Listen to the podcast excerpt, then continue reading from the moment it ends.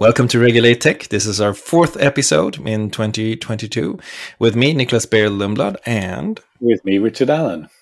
As we've advertised several times, we really appreciate all of your feedback and your ideas. And this episode, we're going to riff off of a listener question. So, Richard, why don't you bring us up to speed with what the listener question was? This is from a, a former colleague who, who, got in touch, has been listening to the podcast, and uh, says she finds it useful, which is great. and I'm really pleased about that. That's why we do it. But, but she said it would be really interesting to hear us talk about the challenges that a content policy team faces, and in particular, you know, how, how to structure your content policy team, assuming you're a platform that has uh, you, you, know user generated third party content on it how do you how do you structure that team how should it interact with other teams within the organization there's lots and lots of questions about you know the, the role of public policy uh, so politics should play in terms of content policy. Um, and so she really wanted to talk, us to talk about that. And, and, there's just so much here, isn't there, Nicklas? There's like there, huge... there's an enormous amount of. It's a really good question, by the way. I think it's it's one that we we are uh, very grateful for. I think it's also a question that digs deep into to the evolution of content policy as such, because you used to start out with a public policy uh, department, and then perhaps you had a legal takedown department, but you slowly started to realize that there is this other need that's not being filled by the public policy folks who are outward facing, talking about what policies should look like, and it's not necessarily faced by the strict legal takedowns that you do because of the illegality of content, for example. But there's there's something in between, and what is that something? What is it that you discover after a while when you've when you're starting to evolve as a platform? I mean, the way I describe it is that as a platform, you end up needing to have a body of private law.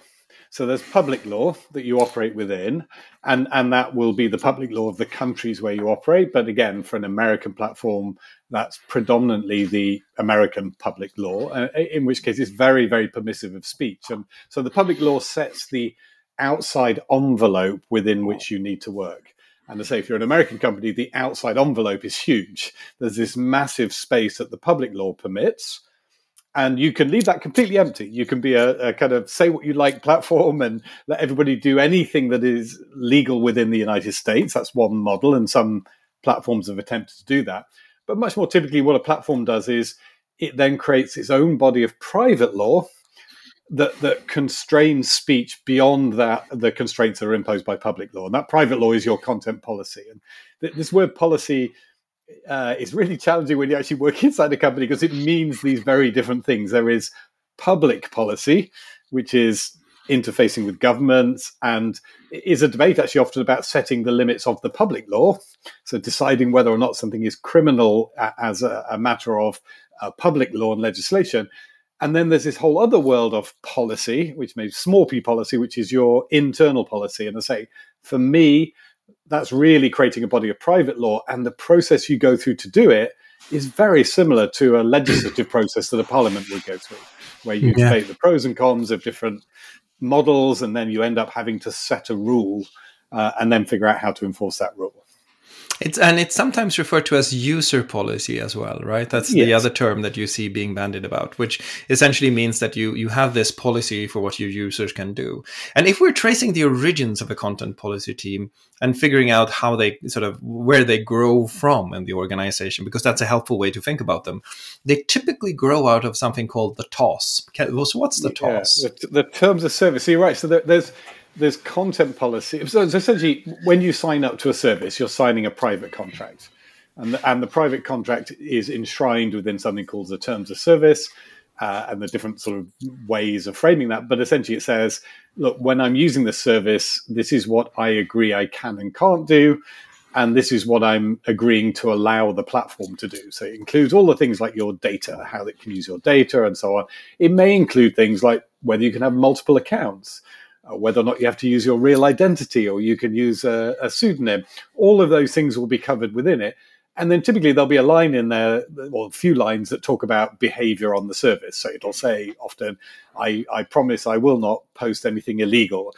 I promise that I will not use the platform to, to do anything. So it's both both content and behavior.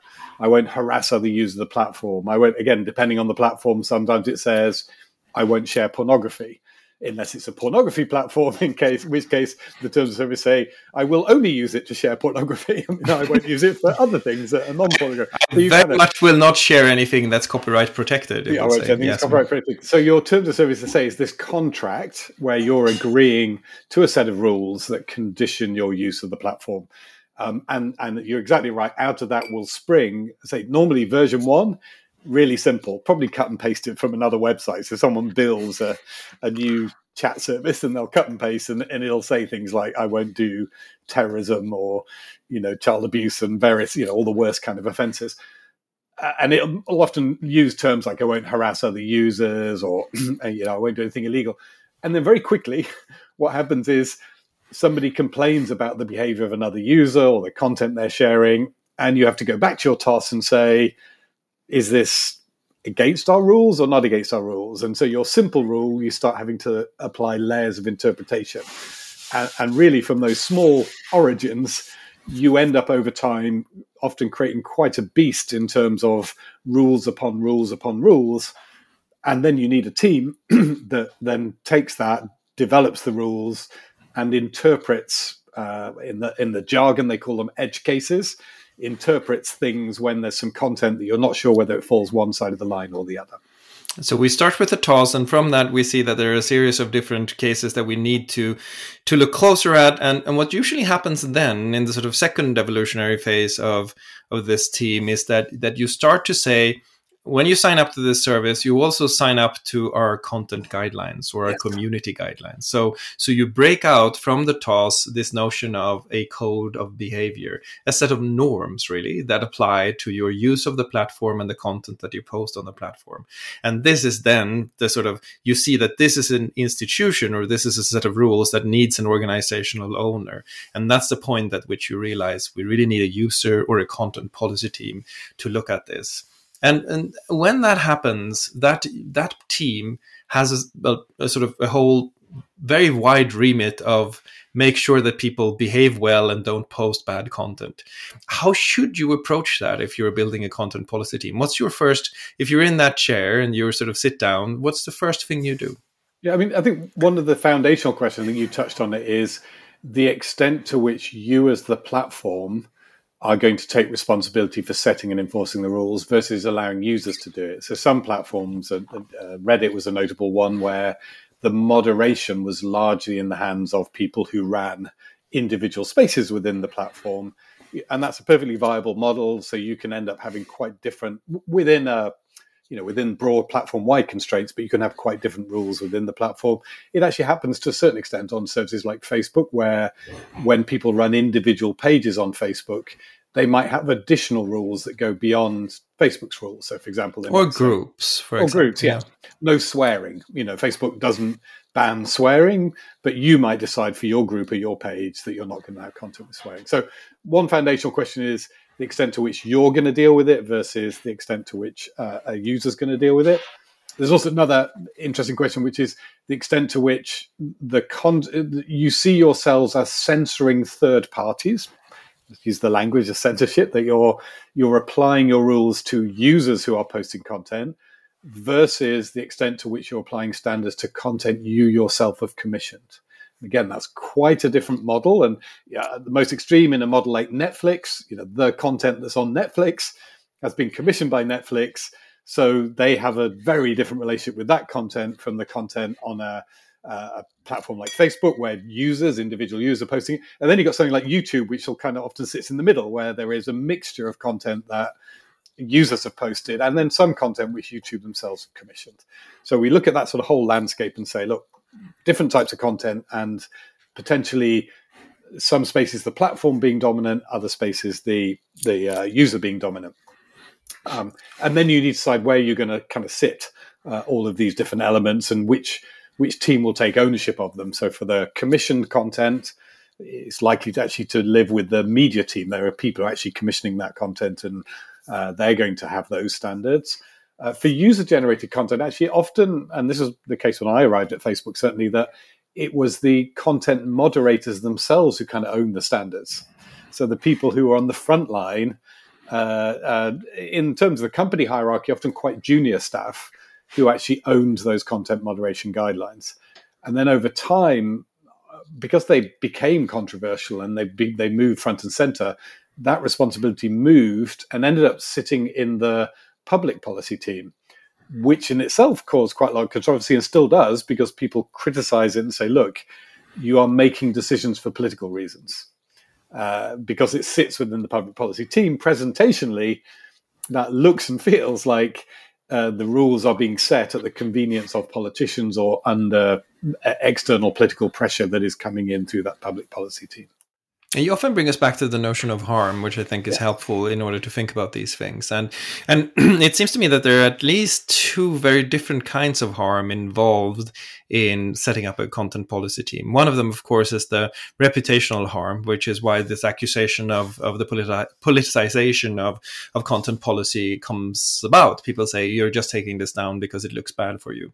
But there is another more subtle harm that, that people tend to overlook, I think. And I don't know if you share this, but I, I, I really think that there's this notion of, um, of functional harm. The platform just won't function if it falls apart into a polarized set of people shouting at each other, or someone just posting an enormous amount of spam, or someone uh, deciding that this particular they will troll this particular group endlessly and post a lot of so there's like this notion that there is a you're protecting the the social value of the platform and you're protecting the reputational value of the platform as well so there's two major harms here. Which one should the content policy team focus the most on, or is there an order in which you should approach them? Yeah, so, so I actually think the most important one is the functional harm in the sense that look, if I if I use a service when I log on to that service or access that service, if it behaves in ways which I find unpleasant and distressing, I'm going to turn it off. And so I just think for a platform, it's existential that they have rules that meet people's expectations. So if it's you know a space where you don't expect to see pornography then then the most important thing for the platform is having the rules and the process in place to make sure that that's not going to be your daily experience um, i think that's much more important in a sense than whether the politicians like or dislike the fact that you allow the pornography the most important thing is that your users you know don't are, are not sort of shocked and disappointed by what they see. To your point about behavior some of it's about literally the content but quite a lot of it's about behavior.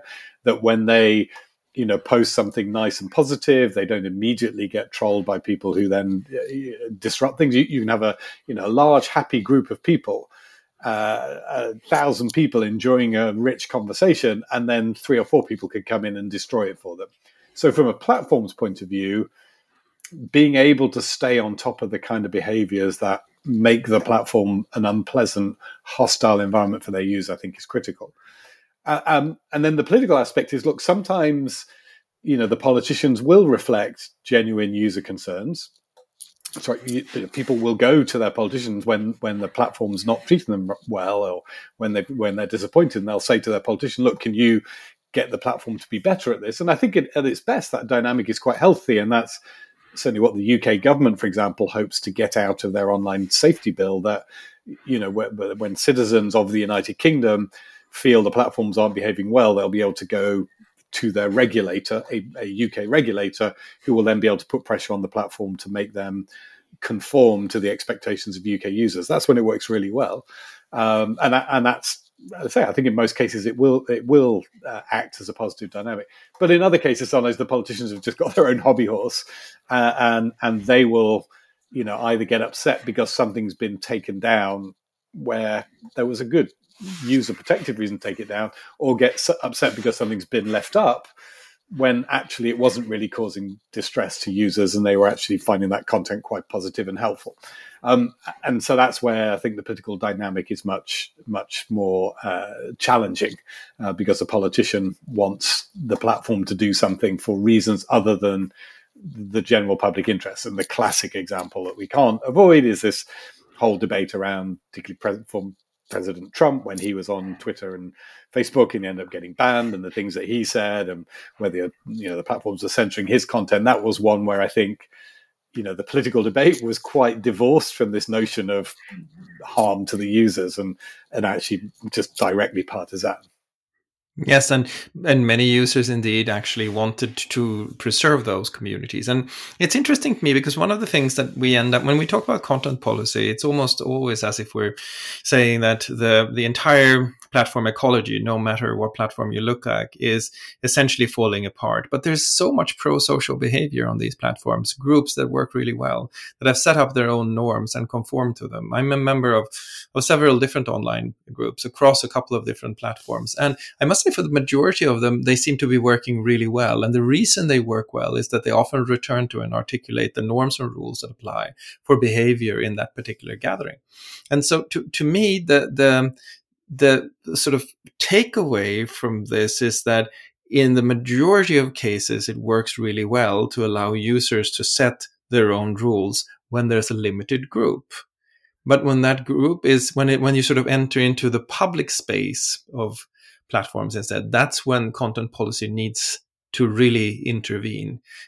Does that sound right? Yeah, I, I think it's partly that, and and um, I think there. Are, well, again, to break the problem down, there are two different aspects. One is, you know, what what's the bad content that you would be exposed to if you went and looked for it, and then what's the bad content you're exposed to incidentally without even having gone to look for it, and it's just sort of been thrust at you. And you're right. I mean, my experience, I think, is probably like yours. I've been using social media for years. Uh, you know, my friends generally don't pub- post stuff that is uh, offensive or breaks the rules. I can look at my newsfeed every day and I, I, can't remember ever seeing anything that made me upset or distressed or that seemed, you know, completely inappropriate. Uh, because that's the, the, sort of group of people that I've chosen, and that's the signals I've given the platform about what I want to see. Um, so, so, there, my experience as you described is very pro-social. What would be harmful, I think, is if there were other ways for content to be pushed at me that was outside of that framework that I feel comfortable with. And so there, there's a lot of questions being asked about where when platforms promote content, whether that should be different. So to give you an example, you know, uh, uh, you can imagine a platform wanting to promote television shows uh, to people. Uh, we know people are interested in TV, and so we're going to promote content that other people have shared about interesting TV shows now you could you could not apply any filter there. Uh, you could just say, well, if it's a post about a TV show, I'll show it to you, and then I could start receiving posts about TV shows that are very offensive to me, that I would find really problematic. I don't know, yeah, full of anti-vax conspiracy theories or something like that. I don't like. Um, uh, so when content is being promoted to you, I think there's a question whether you apply a filter, and the filter basically says, look, we're going to keep everything very mainstream. Um, so that's one, I think, set of questions that are quite top of mind for people now, and and uh, you know, more um, dangerous examples that people use is look if somebody's you know researching something like suicidal self harm, what's the kind of content that will then sort of start appearing in their feed? Is it going to be content that encourages them uh, towards self harm or discourages them self harm? So there's a lot about that promotional stuff. And then I think the second piece is look if if uh, the other question is look if it's not you or me, uh, but if it's somebody who is genuinely and you know seeking out a network of people that we would regard as antisocial, uh, hopefully reasonably objectively, so people who are getting together in order to cause violence or harm against others in, in some form, like what content can they find? And that so that's the sort of uh, it's less about the content being promoted to people. It's more about like if people go to the dark side how dark is the dark side? Mm. so there has to be a set of content policies that tries to deal with with that. And ultimately there you know if a platform's going for like zero tolerance of that real dark side content which should be stuff like terrorist material or child abuse material then what you're doing is you're going to drive the people off the platform. You're going to try and make it so there's nothing on the platform for those people at all and they will have to go elsewhere and one part of the reason that I wanted to get at this is I think that if you look at a small group and you see somebody misbehaving and and not doing what the group has accepted as their shared rules, uh, they're often banned. They're thrown yeah. out of the group. And so the moderators of that smaller group, even if it's on Facebook or Reddit or whatever, can just kick people out. Yeah. So banning is actually uh, it's not a it's not an unusual thing. You will ban people who are sort of, and, but but you that's harder to do from the platform proper, from sort of all of Facebook, and that brings us to to a question of sort of the content policy and user policy within these closed smaller groups seems to be working really well because of two things one is the clearly articulated norms and second is the complete lack of tolerance so yeah. you throw people out whether whether they're not behaving right but you can't apply those rules equally well at scale. So, how does scale enter the equation for these teams, for the content policy teams? Yeah, I mean, I mean, often they just don't know. So, I think scale kind of um, smooths things out and, and, takes out a lot of those social refinements. So, you're right. So, there's there's groups and things that police each other, and there's just the act of defriending or unfollowing, which is a very common act every day. If somebody, again, to the point, look, if somebody was posting stuff that I hated that was appearing in my news feed I've got a very simple option. I just click, you know, and buy, and I'm not going to follow them anymore. And uh, so that's sort of really straightforward. And and that's a level of you know me understanding my limits. So in a sense, I have my personal content policy. We all do. We have our own personal tolerances for what we like and dislike, um, and so we're able to apply those at a very very uh, minute level in a way that a platform can never do. So a platform sort of has to generalize um, so I think the platform is able to deal with these very extreme things, keep those off. Uh, where it's really difficult, I think, for platforms and where they often come unstuck is where they're dealing with stuff that is not at the absolute limit of what's the dark side, but that is offensive to quite a lot of people. Uh, and so the example would be, you know, quite a lot of um, far right political content, for example, where people are not being out and out racist in a way that um, would get them banned from the platform. But there's a lot of kind of implicit language, or uh, the phrase often uses a dog whistle language, where you're, you know, it's very obvious what someone's intent is, uh, and and uh, but they're not actually using explicit language. So there, I think platforms really struggle. The, the best mechanism is to say for an individual to say, I'm not going to have any connection with that person. I'm going to make sure they're outside of it. But people will often go further and say, look, even though I'm not connected with them, I've seen their content and I want you platform to ban them. So, so even though it's not uh, directly affecting me anymore, I still think that you should ban them because it's going to affect other people. And and this, you know, particularly something like dog whistle racism, is so pernicious that that I don't want to be on you as a platform if you're allowing people like that to send signals to other people. So it's almost like a sort of individual boycott of the platform. And again, that's very dangerous for platforms where people feel that way.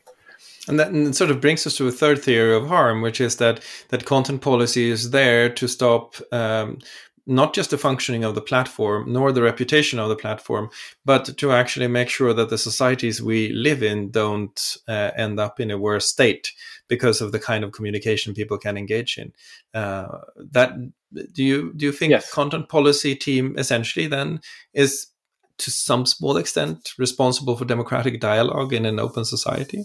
I mean, this is really contested and contestable actually and again to look at it um, but i think it's, it's, actually one of the most interesting questions because there is an assumption that that uh, that um, platforms are able to set the rules for dialogue. And and again the us recent experience is a classic one with people on both sides. There are people on on the broadly speaking the sort of left side of the argument saying absolutely this that the platforms have been too permissive and have allowed too much uh, harmful speech on the platforms, and that therefore, uh, in a, the sense, the rise of Donald Trump and the the events of January the sixth and so on are the fault of, or can be traced back to content policy, or flip it around. Had content policy been more restrictive on platforms, Donald Trump wouldn't have been elected. January the sixth wouldn't have happened, etc. That's that's a contention that, that quite a lot of people have and then equally, there are people on the right who say, you know, uh, the platforms are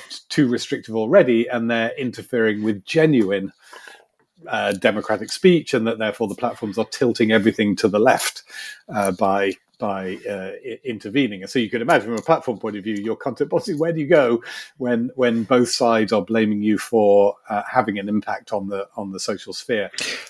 Again, I don't think it's clear. I don't think it's clear either way to say, look, if you you know tweak the hate speech rules of a platform to make it more restrictive or more permissive exactly what impact that would have you you can reasonably assume that it's going to have well it's certainly going to have an impact on the platform how much has an impact on people's behavior in, in, out in the real world is harder, I think, to to figure out, given all the other noise that's going on, all the other media, or the, the entire sort of social context.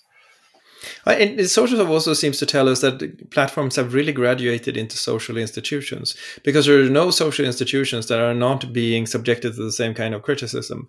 Think about universities, for example. For ages, the right and left have been fighting on whether or not universities are left leaning or right leaning, if they're turning the nation more to the right or more to the left.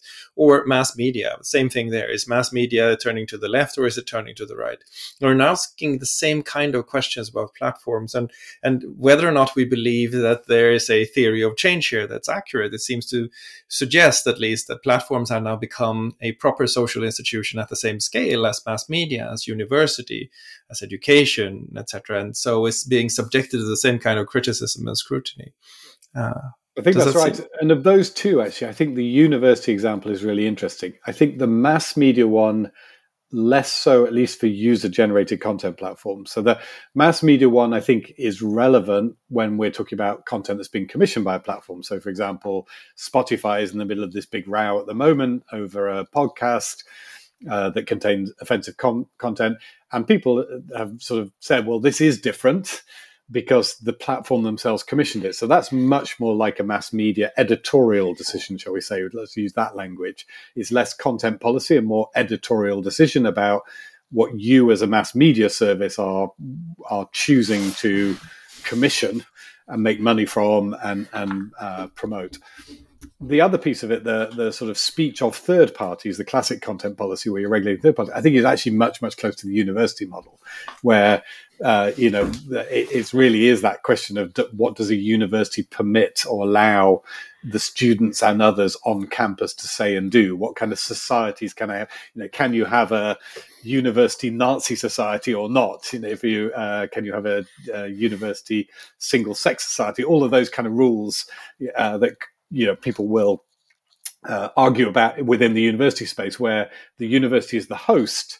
but the voices are the voices of individuals who have come to that university. They're not they've not been commissioned in, in the same sort of sense by the university. The, the university is policing those voices. I think that's very much where where platforms find themselves in, in respect to third party content, and a lot of the arguments play out actually in a in a very similar way. I think that that uh, uh, association is correct. Universities again generally see themselves as pro free speech, but also see that they have a duty of care towards the academic body, and so they're again trying to weigh up those two things against each other, just like a platform would. It would be really interesting to think about what it would mean for a content producer to achieve tenure on a platform, for example.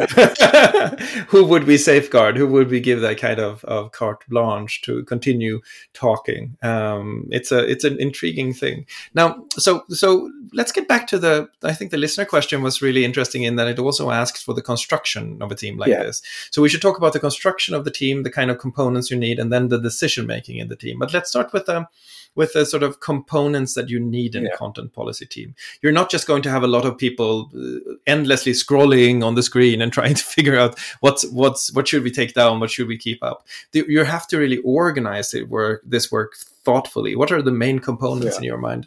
So for me, uh, my experience again, this is learning from experiences that we often got it wrong in that that I think um, we didn't create a dualistic a, structure. I, it needs at least two components and potentially three, uh, and the two components I think you need are a regulator and a legislature and I think we can learn a lot from from government here. And often those things get sort of smushed up together within uh, content policy world within within platforms. If I were starting from scratch, I would be very clear that there are two quite different functions. There's a legislative function where you set the rules, and that's a highly political function. Just as it is, you know, in government, there, there is uh, the UK legislature is going to define in the online safety bill what constitutes legal or illegal speech. And it's going to do that in a political environment as a political matter. Once it's defined where the boundaries are, it then hands that set of rules over to a regulator whose job it is to enforce those rules on a daily basis. Now, the regulator has some discretion, there'll be some interpretation, but, but broadly speaking, the, the rules are set by the legislature. They're then handed to a regulator And the regulator is really good at doing things in a neutral way. If the legislature is, you know, optimized for politics, the regulator is optimized for lack of politics and neutrality uh, and tries to be incredibly dispassionate about the way it applies the rules. And then, if what it turns out is that the public are unhappy with the way that the rules are operating in practice, they'll complain to the regulator. What the regulator doesn't do is go, "Oh, I'll just change the rules on the fly." The regulator says, "I mean, outside whatever discretion they have, they say, look, I've reached the limits of my discretion. If you think the rules are not as they should be, go and lobby your politicians in the legislature. They'll change the legislation, and then when they do, that goes back to the regulator, and the regulator enforces it. And I just think that's a it's a tried and tested, age old model that I think really does work well for platforms as well. If this is a body of private law, you absolutely do need all the public policy people and people with strong opinions in the legislature making that private law. It can't be non-political. It's just like nonsense. And then, having made that private law, you then need a team of people with very different skill sets and very different uh, approaches who are simply trying to uh, apply the law in a very neutral and dispassionate way, whilst giving feedback about when it is and isn't working. But again, they, they don't have the power to change it. Um, and I found that uh, uh certainly my experience is those things get can get quite mixed up, and and the lines are not clear and crucially, you don't have the friction that you need. This really important bit of friction where you found the regulations not working and you have to kick off a legislative process. Uh, you can't just say, all just get together and go, oh, we'll just change the rules tomorrow. you need, and that's the temptation. There's like some crisis happening. And so the temptation is let's just change the rules tomorrow. In my experience, that nearly always leads to you know, further negative consequences down the track there's a reason we don't make laws overnight in certainly functioning democracies. There's some countries in the world where they do make laws overnight, but we don't normally regard those to be functioning democracies. And the reason is you actually need to think things through and work them through before you make those changes. Could, you could almost imagine extending that model and say that what you want is like the executive power, you want the, the judging power and the legislative power. And the executive power would be the people who say, here's a set of things we need rules on. The legislative power would then say, okay, those rules that you proposed seem to be fine, but we would like to change this and this and this. And then you would have them interpreted by the court. So you end up with, with Montesquieu, essentially, that kind yeah. of power division when it comes to your content policy team. Um, but that suggests to me both you're in both sort of the executive example and the legislature example, you do need a strong body of experts. What do you think are the main things? If you're recruiting a content policy expert, what do you recruit for in your yeah. interview with that person? So, so we should, yeah, first that. So the legislature uh, typically consists, and I'll, I'll use the UK model because that's the one I'm most familiar with. You've got the politicians, but then you have a bunch of career civil servants, people who spend their whole lives thinking about how things work. And, and a minister comes in and goes, I would like, you know, to paint all of the buildings in the country blue. And uh, the civil servant will have the folk memory and the knowledge and expertise to kind of go, well, minister, you do realize how much this is going to cost, why it's not going to be possible, the, these laws that would be broken if you force everyone to paint the house blue, whatever. So, so the civil servants are really, really important part of this process. Uh, and so again, I think that's critical in the in the place where you're making the laws you'll need some public policy people who understand the politics but more importantly or equally importantly you need the people who understand the practicalities. So a set of people who uh, who understand that policy a would lead to x million takedowns policy b would lead to y million policy c is actually impossible to enforce because we tried it 3 years ago and it didn't work policy d you know would would um, uh, actually break another policy that you've already got in place and therefore uh, contradict your own laws. So civil servants and legislature, uh, I think they're part of it. So that's what I'm looking for in those people: people who really understand the dynamics of uh, what a policy does and doesn't do, and actually have a lot of experience and and memory of things that have been tried before that help you, you know, to avoid just making mistakes again again if you were hiring today then just to sort of dig in on yeah. that for a moment you you would really be looking for someone or you would be prioritizing someone that, that had experience from perhaps moderating two very different environments so that they could see across those what was working and what wasn't something that gave them a sense of both the institutional memory but also uh, you would really like them to come in with like a large catalog of failures yeah And that Here was the idea. I did that was horrible. exactly, and I actually think, I mean, I, I hope that the sector generally is benefiting now from the fact that there are uh, there's a cohort of people who have worked at you know YouTube and Facebook and Instagram and and now Reddit and uh, TikTok and all these different platforms. And as that cohort grows, I actually think those are going to be incredibly helpful people because they know where things are. I think it's a new profession essentially that has emerged. Exactly. Yeah, and I think it needs to be combined with a passion, as civil servants do. Civil servants have a passion for making good policy that works it's quite a different passion from the politician's passion. The politician has a you know passion to change the world in some particular way according to a vision they have. A civil servant has a passion uh, uh, about getting stuff right, and so you want people with that experience, and also that their happy place is is making a policy that you know they predict that it'll lead to a million takedown. It leads to nine hundred ninety thousand, and they feel great because that was you know they professionally have judged that thing right. So very different skill set and I'm going to distinguish those civil servants, which are policy civil servants, from regulators. And again, I think that's also a really important distinction that uh, uh, you take a sort of classic parliamentary model, you've got these politicians, you've got the policy civil servants who are helping the politicians make good law through their experience. They're neutral in a different way. They're neutral in a, in a partisan sense, but their skill set is all about making policies that work.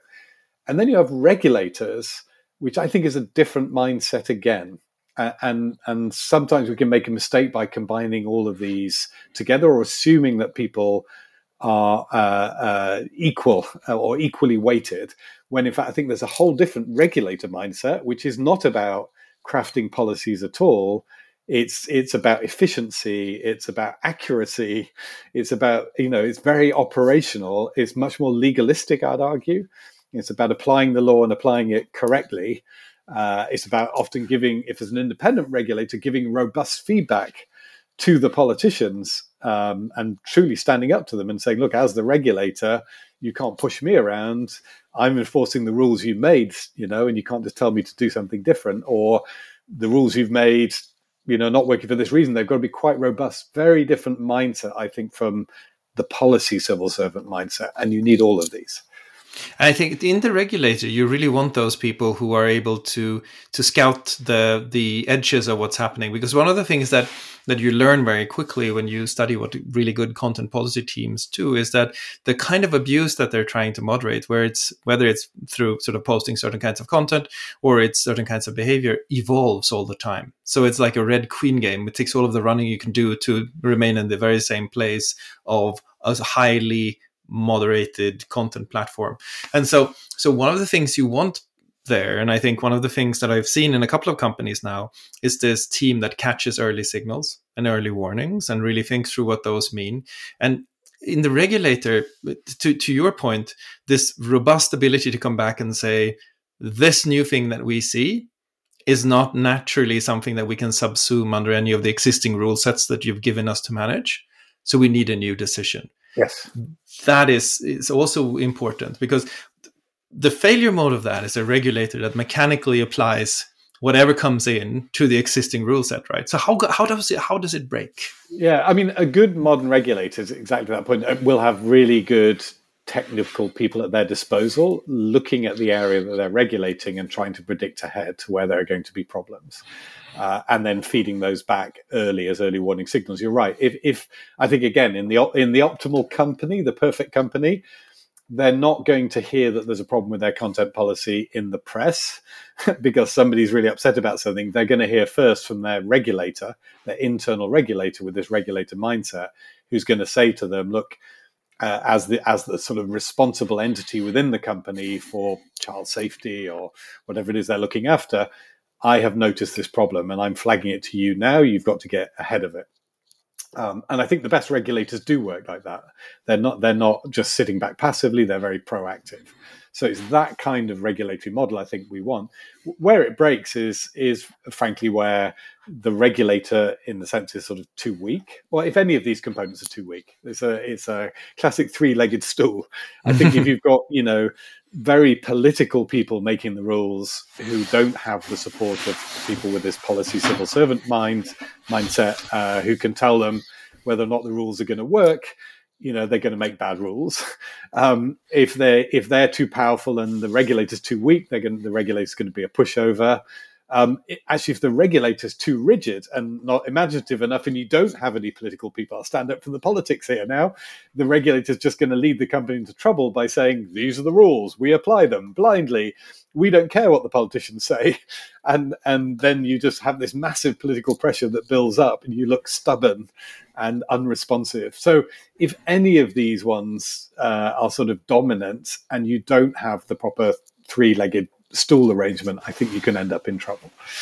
So, so we've made the argument now for for a content policy team growing out of the TOS, how it sort of evolves over time, the kinds of components you need in it, the the importance of, and I think we, we can get back to this, important of, of reflecting multiple cultures and multiple languages. That's going to be something that's absolutely central to get this right.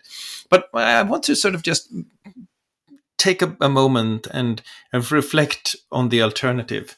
What, what about having no content policy team at all? Yes. What about instead saying that when you get a request for taking something down, you essentially take it down if the request is loud enough or important enough? And then you don't monitor whether or not it comes back on the platform.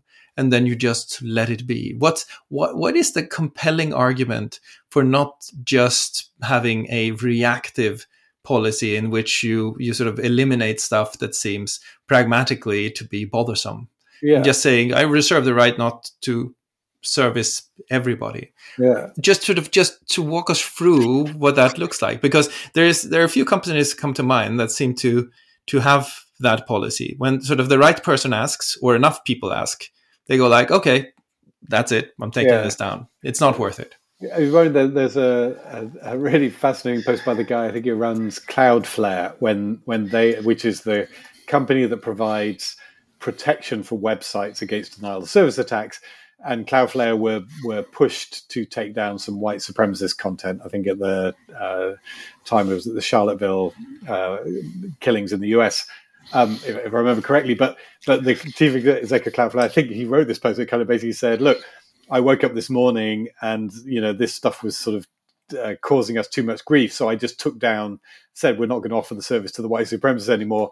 But I really disagree with the fact I have the power to do that, and I shouldn't have the power to do that. But I had to make a decision. So it's kind of to your point. It's that you know if it just gets too loud, then uh, as a as a company you you end up uh, being pushed into doing that so that's not a great moment. I think from a from a, a, at a micro level, that's sort of the big picture story. There's something in the news where people are really being pushed. We can see it playing out real time with Spotify now. We don't know where they're going to end up with this uh, Rogan podcast thing. They may end up saying, "Well, it's just too much trouble. We'll take that one down," and that wouldn't necessarily. But they already a... paid tons for it, yeah, which yeah. means that it's commissioned content. To your earlier point about yeah.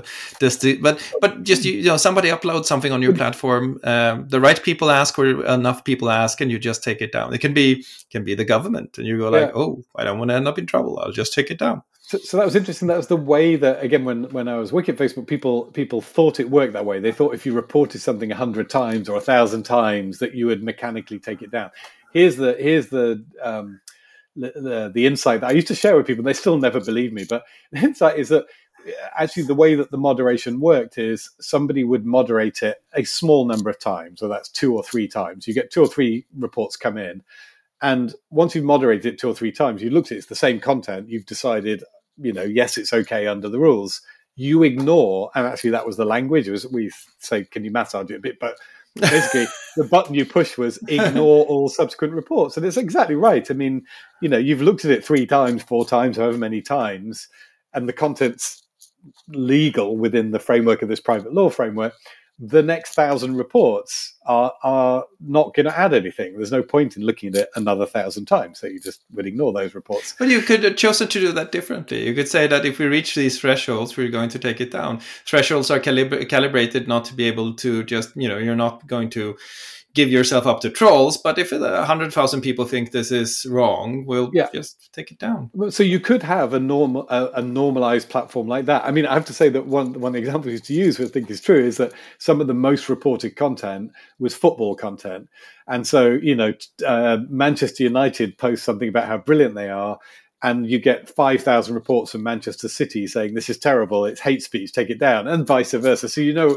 so if you work that way, you would kind of, you know, you can see where we're going. You, you would end up with, certainly in the political context, the football context, anything that's partisan, everybody would just be taking forcing removal of each other's content. Um, but would that be would that be the end state though? You could argue, and I'm just sort of driving yeah. this because I think it's interesting to explore it. I mean, if, if you did that if, as a platform, you would say, well, you're having it, you're having at each other, and I don't see why. And if that's your idea of how you should spend your time, then please go on. But for how long would people actually continue to attack each other and report each other before it starts to feel stale? Yeah. Starts to feel like, eh, I'm not going to do this anymore. And at that point, you'd sort of pushed that entire decision to the edges by saying, you know, if if enough people report this, or indeed if the right people report this, I'll just take it down because I can't. I mean, the hassle of having to set up a content policy team or monitoring all of the content or trying to have my own constitution or, or drive within my company this mini mental model of a government that's just too much cognitive overhead. I'm not, I can't yeah. see the point of that. I'm just, no, that's not for me. I mean, I I think again, if you were very explicit, that's the rules of the game on your platform, and that's what people sign up for. I think it, it would be an interesting experiment to try. I'll just give you two, two reasons, though, why sort of principal reasons why I think people might object to, apart from the practical one of like so much content will get removed constantly, which really does upset people actually from a practical point of view. Yeah, but yeah. the two, are, the two are case studies. When I talk about Manchester United, Manchester City, they're equal parties what happens when it's mobbing, when it's an unequal party. So, you know, exactly. a thousand people pick on one individual and get their stuff constantly taken down.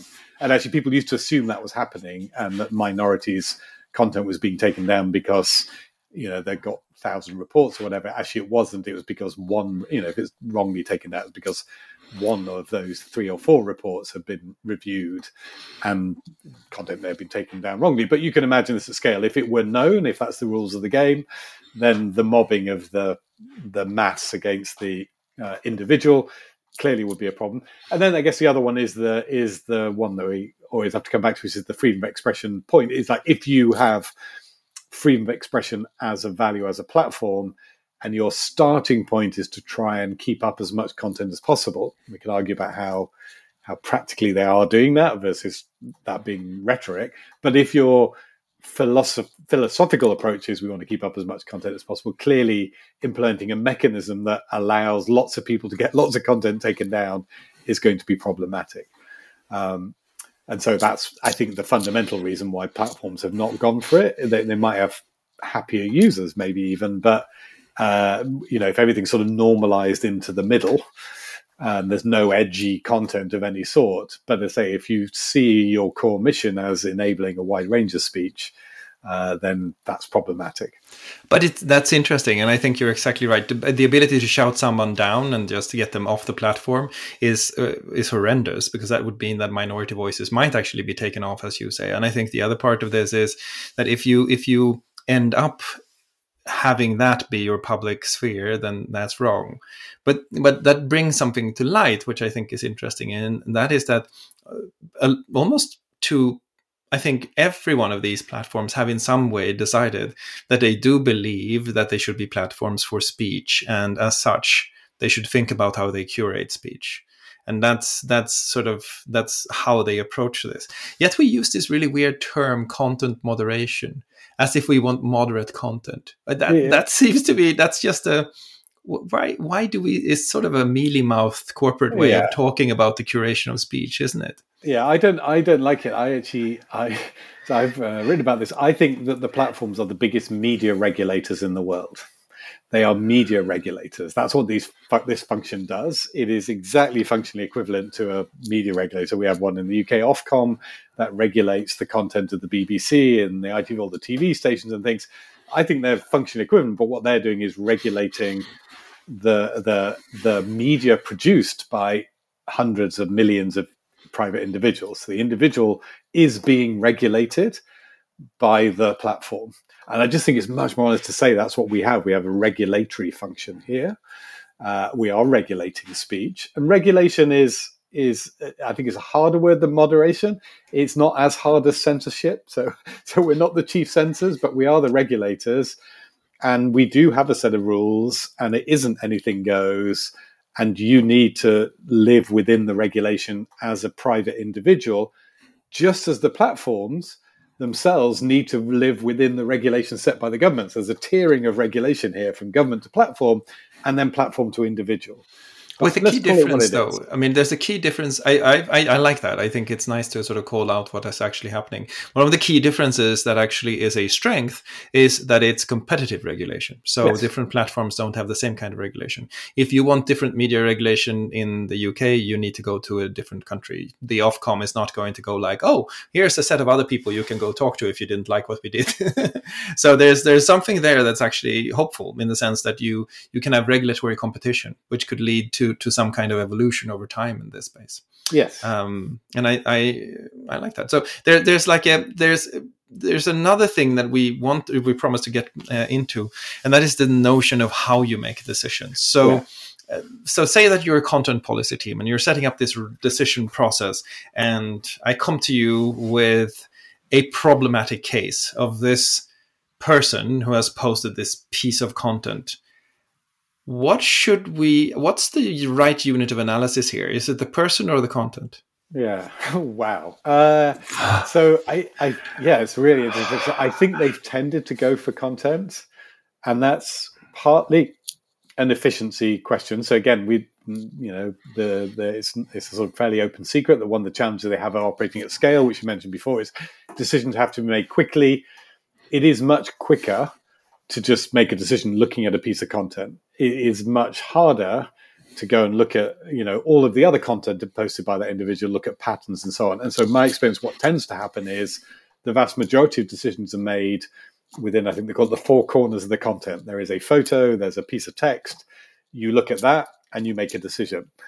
A subset of decisions uh, will get escalated to a more specialist team who will will go into the context and look at who the person is who posted it and what their track record is and some various other things.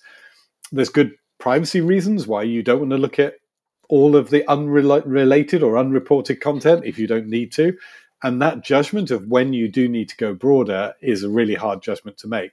To give an example of where looking at the four corners goes badly wrong is we used to hit quite often instances where people were sharing hate speech uh, anti-Semitic speech was a classic one where there was a group of people who were trying to spot the haters and trying to fight back.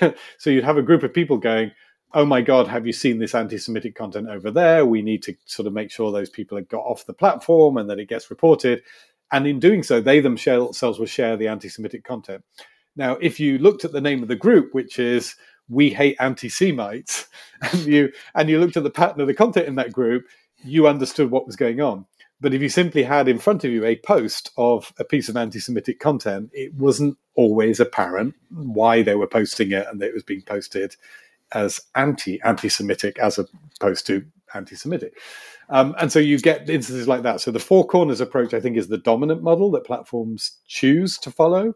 Uh, but I think it is problematic. And the real skill is is understanding look when is it something where you can look at the four corners of the content you know uh, bang, take it down? And when is it something where you actually need that additional bit of context to make a fair decision and a reasonable decision? If, if I was to challenge that slightly and say that I think that the trend over the last five years has been to move from the speech to the speaker, would you would you say that I was wrong?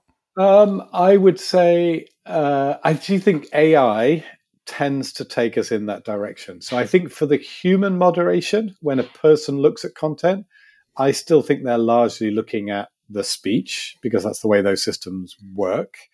Um, but again, people listening to this may correct me and say that it's it's you know they're going a lot more into. It. I almost think the trend was the other way. When I started Facebook, I think they had more time to look at uh, the individuals and the systems were set so more data was available to a reviewer.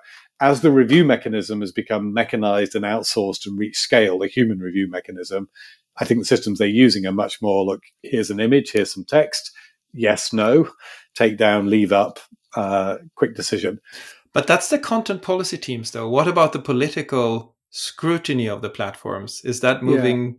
I think from speech to speaker. I think it's moving to speaker, and that's where some of these uh, actual gaps occur. So I dealt with a Facebook this group called Britain First, very unpleasant right wing group uh, uh, uh, that operated in the United Kingdom. Were a registered legal political party. Uh, have since, um, uh, I think, I'm not sure, various members have been criminalized. I don't want to kind of step out of the frame, but various members have had legal issues. Uh, and I think the group is no longer a registered legal political party. But at the time it was, and they were posting content which was uh, of this dog whistle kind. It was kind of, you knew where they were going, but only because you knew who the speaker was. So the same content posted by somebody else may have been innocent. But when that exact same piece of content, so if you only looked at the four corners of the content, it, uh, you would leave it up. And they stayed on the platform for quite a long time because their content, they knew how to keep it the right side of the content policy rules. But knowing who they were was really problematic. And so the pressure was on at the political level to say, look, yeah, their content may, you know, not technically cross the line, but it's obvious that there are a bunch of, you know, people who are trying to stir up racial hatred in the United Kingdom, and therefore you should take them out.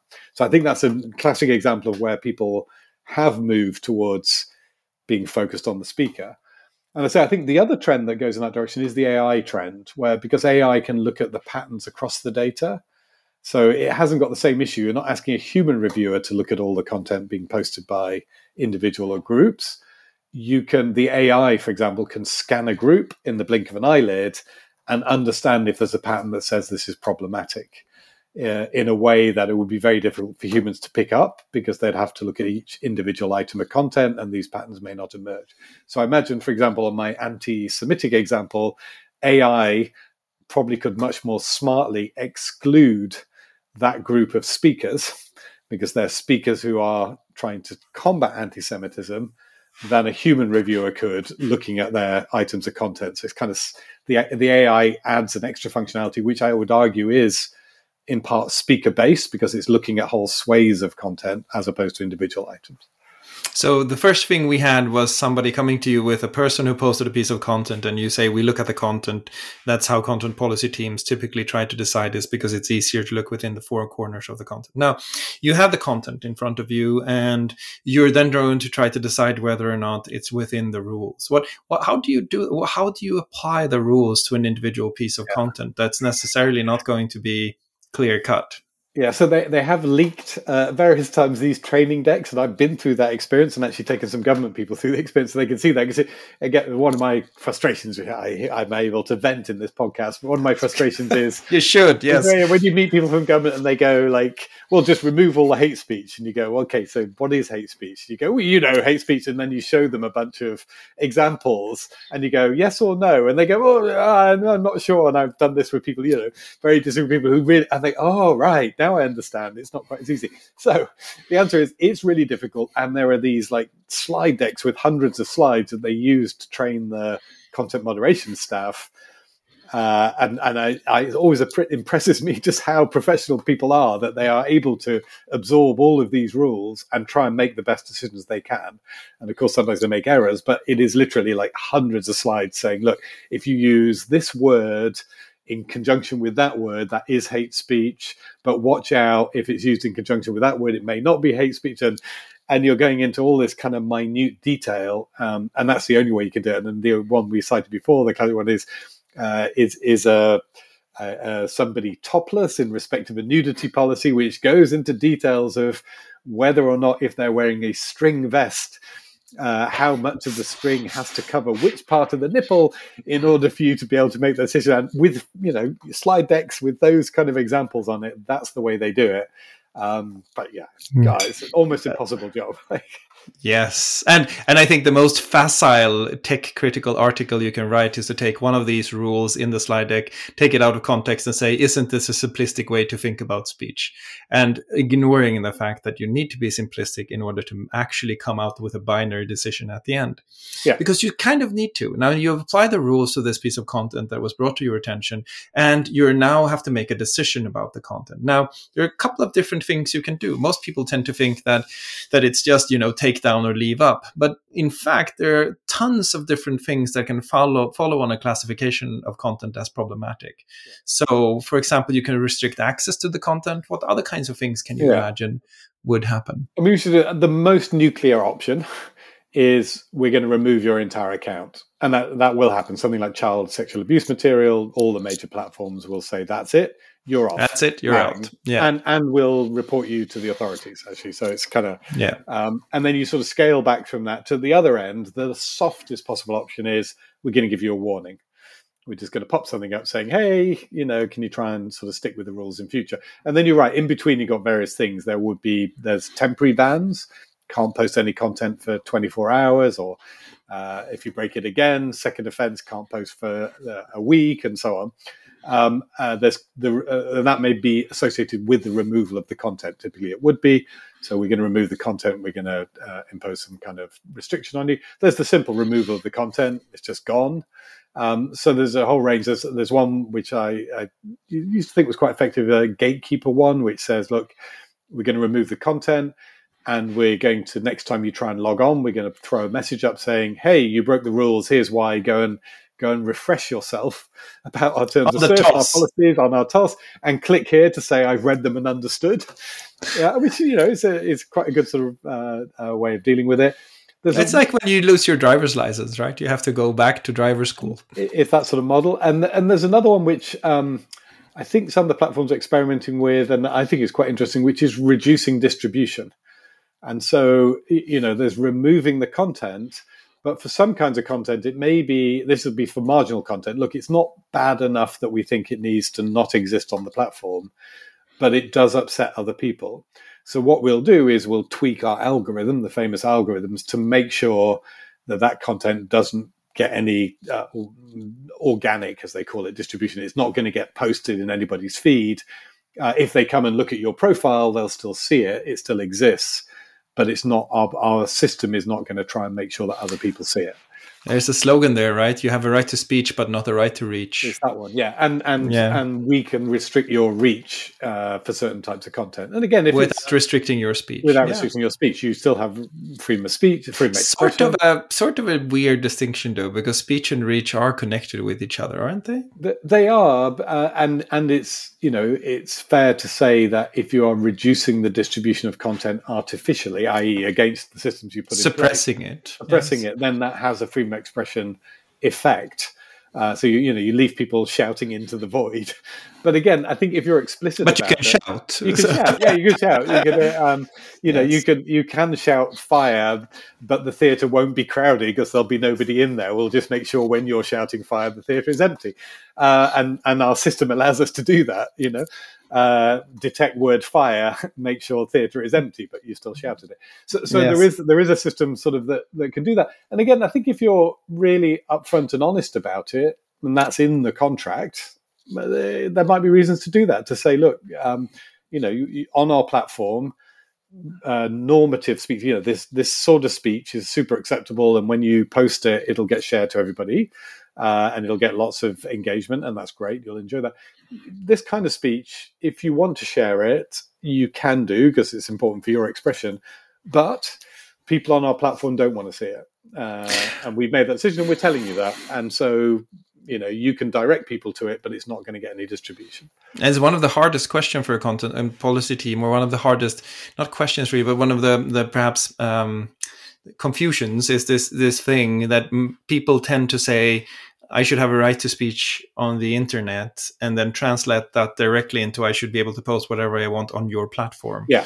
That you can't make the distinction between the platform and in, and as a content policy team, you're constantly struggling with with people conflating the two, uh, whilst also recognizing, of course, that your platform can be really the prime place where this particular thing is being discussed or the the prime public sphere of this particular debate or discussion or whatever it is. So so this because I mean there is there's still a lot of opportunity to post stuff on the internet, even if your content is being moderated or regulated on a platform. That's right. I mean, to be mean to the platforms, uh, it is one of those areas where they get uh, the English phrase "hoist by your own petard," which is, uh, you know, they they they will when it suits them go, look, we're we're this massively uh, influential public space, and if you're not on our platform, you're nobody. You've got to be on our platform. That's their marketing pitch uh, when it suits them, and then other times when it suits them, it's like, well, you know, if we restrict speech on your platform, it's not restricting it completely, and and you can go elsewhere. So it's it's actually difficult, but I think they should be upfront and honest and say, look,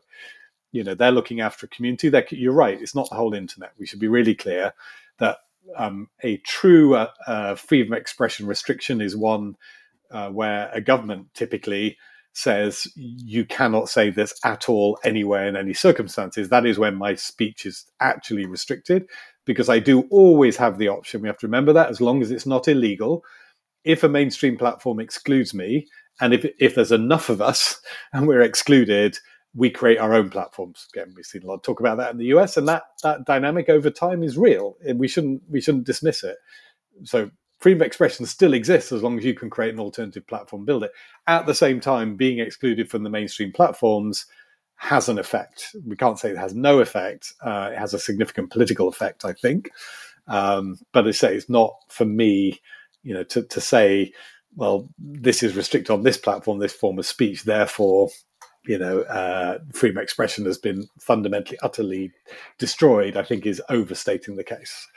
It does create a problem for content policy teams, though, because they also have to take into account the question of whether or not the content that they moderate out is displaced into places where it's much harder to find, police, and get to a better place with. So, so they obviously have to take that into account as well, which goes to the question we we started with, which was what is the what is the harm? And yes. one part of the harm can actually be that controversial discussions that are at the edges of what we are that we that what we want to accept in our societies move into fora where we can't engage with those discussions. And that's where you need to bring everyone together in the kind of conversations we've been involved in around the um, uh, uh, forum for counterterrorism uh, that, that took place precisely on that basis that it included all the large platforms, but they were really, really keen is the, to make sure that for that uh, GIFCT, isn't it, uh, Global yes. Internet Forum on Counterterrorism, that GIFCT also brought in the smaller platforms exactly so that you didn't end up with the unintended consequence of being big platforms do something, get shoved to smaller platforms who often have fewer resources